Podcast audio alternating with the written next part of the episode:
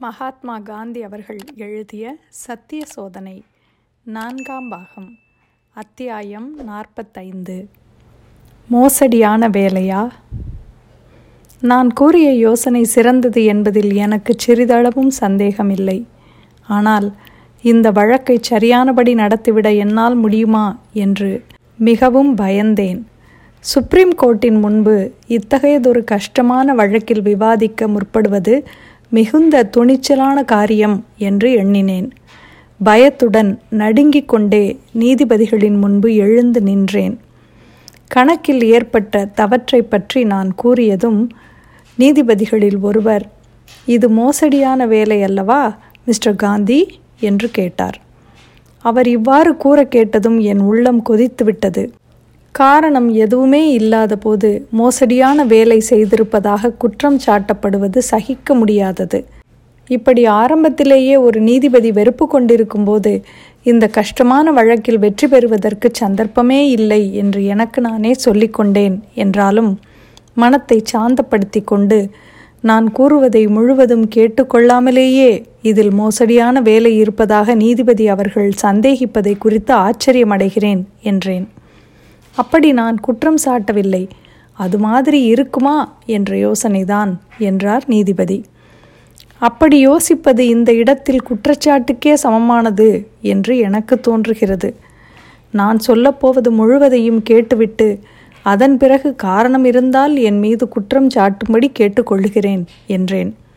அதற்கு நீதிபதி இடையில் குறுக்கிட்டதற்காக வருந்துகிறேன். கணக்கில் ஏற்பட்டிருக்கும் தவற்றை குறித்து உங்கள் சமாதானத்தை தொடர்ந்து சொல்லுங்கள் என்றார்.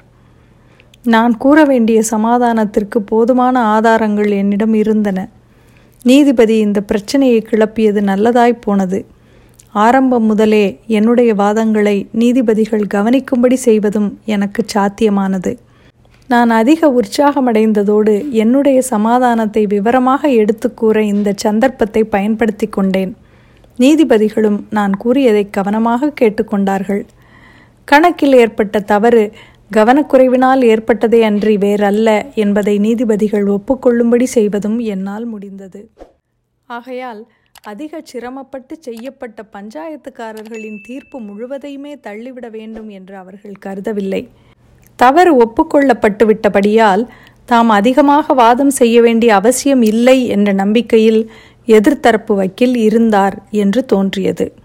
ஆனால் நேர்ந்துவிட்ட கணக்கு தவறு கைத்தவறே என்றும் அதை சுலபத்தில் திருத்தி கொண்டு விடலாம் என்றும் நீதிபதிகள் கருதினர். இதனால் எதிர்த்தரப்பு வக்கீலை அடிக்கடி இடைமறித்து கேள்விகள் கேட்டனர். பஞ்சாயத்துக்காரர்களின் தீர்ப்பே தவறானது என்று கூறி அதை தாக்க அந்த வக்கீல் அதிக சிரமம் எடுத்துக்கொண்டார் ஆனால் ஆரம்பத்தில் என்னிடம் சந்தேகம் கொண்ட நீதிபதி இப்பொழுது நிச்சயமாக என் கட்சிக்கு திரும்பிவிட்டார். கணக்கில் இருந்த தவற்றை மிஸ்டர் காந்தி ஒப்புக்கொண்டிருக்கவில்லை என்று வைத்துக்கொள்வோம் அப்பொழுது நீங்கள் என்ன செய்திருப்பீர்கள்? என்று நீதிபதி அவரை கேட்டார். நாங்கள் நியமித்தவரை விட அதிக திறமை வாய்ந்த யோக்கியமான கணக்காளர் வேறு யாரும் எங்களுக்கு கிடைத்திருக்க மாட்டார் என்றார் அந்த வக்கீல். உங்கள் கட்சி உங்களுக்கு நன்றாக தெரிந்திருக்க வேண்டும் என்றே கோர்ட் எண்ண வேண்டும். நிபுணராக உள்ள எந்த கணக்கரும் செய்துவிடக்கூடிய தவறை தவிர வேறு எதையும் உங்களால் குறிப்பிட முடியவில்லை என்றால் வெளிப்படையான இந்த தவறுக்காக திரும்பவும் புதிதாக வழக்கை நடத்தும்படியும் புதிதாக செலவு செய்யும்படியும் கட்சிக்காரர்களை கட்டாயப்படுத்த கோர்ட் விரும்பவில்லை. இந்த சிறு தவறை எளிதில் திருத்திவிடலாம் என்று இருக்கும்போது இந்த வழக்கை மறுவிசாரணைக்கு அனுப்ப நாங்கள் உத்தரவிட வேண்டி இருக்காது என்று தொடர்ந்து சொன்னார் நீதிபதி. இவ்வாறு எதிர்த்தரப்பு வக்கீலின் ஆட்சேபம் நிராகரிக்கப்பட்டது. கணக்கு தவறை தானே திருத்திவிட்டு பஞ்சாயத்துக்காரர்களின் தீர்ப்பை கோர்ட் ஊர்ஜிதம் செய்ததா அல்லது திருத்தும்படி பஞ்சாயத்துக்காரர்களுக்கு உத்தரவிட்டதா என்பது எனக்கு சரியாக நினைவில் இல்லை. நான் மிகுந்த மகிழ்ச்சி அடைந்தேன் என் கட்சிக்காரரும் எங்கள் பெரிய வக்கீலும் கூட மிகுந்த மகிழ்ச்சி அடைந்தனர். உண்மைக்கு விரோதமில்லாமல் வக்கீல் தொழிலை நடத்துவது அசாத்தியமானதல்ல என்ற என் நம்பிக்கையும் உறுதியானது. ஆனால் ஒரு விஷயத்தை வாசகர்கள் நினைவில் வைக்க வேண்டும். வக்கீல் தொழிலை நடத்துவதில் உண்மையோடு நடந்து கொண்டாலும் அந்த தொழிலை சீரழித்து வரும் அடிப்படையான குறைபாட்டை போக்கிவிட முடியாது.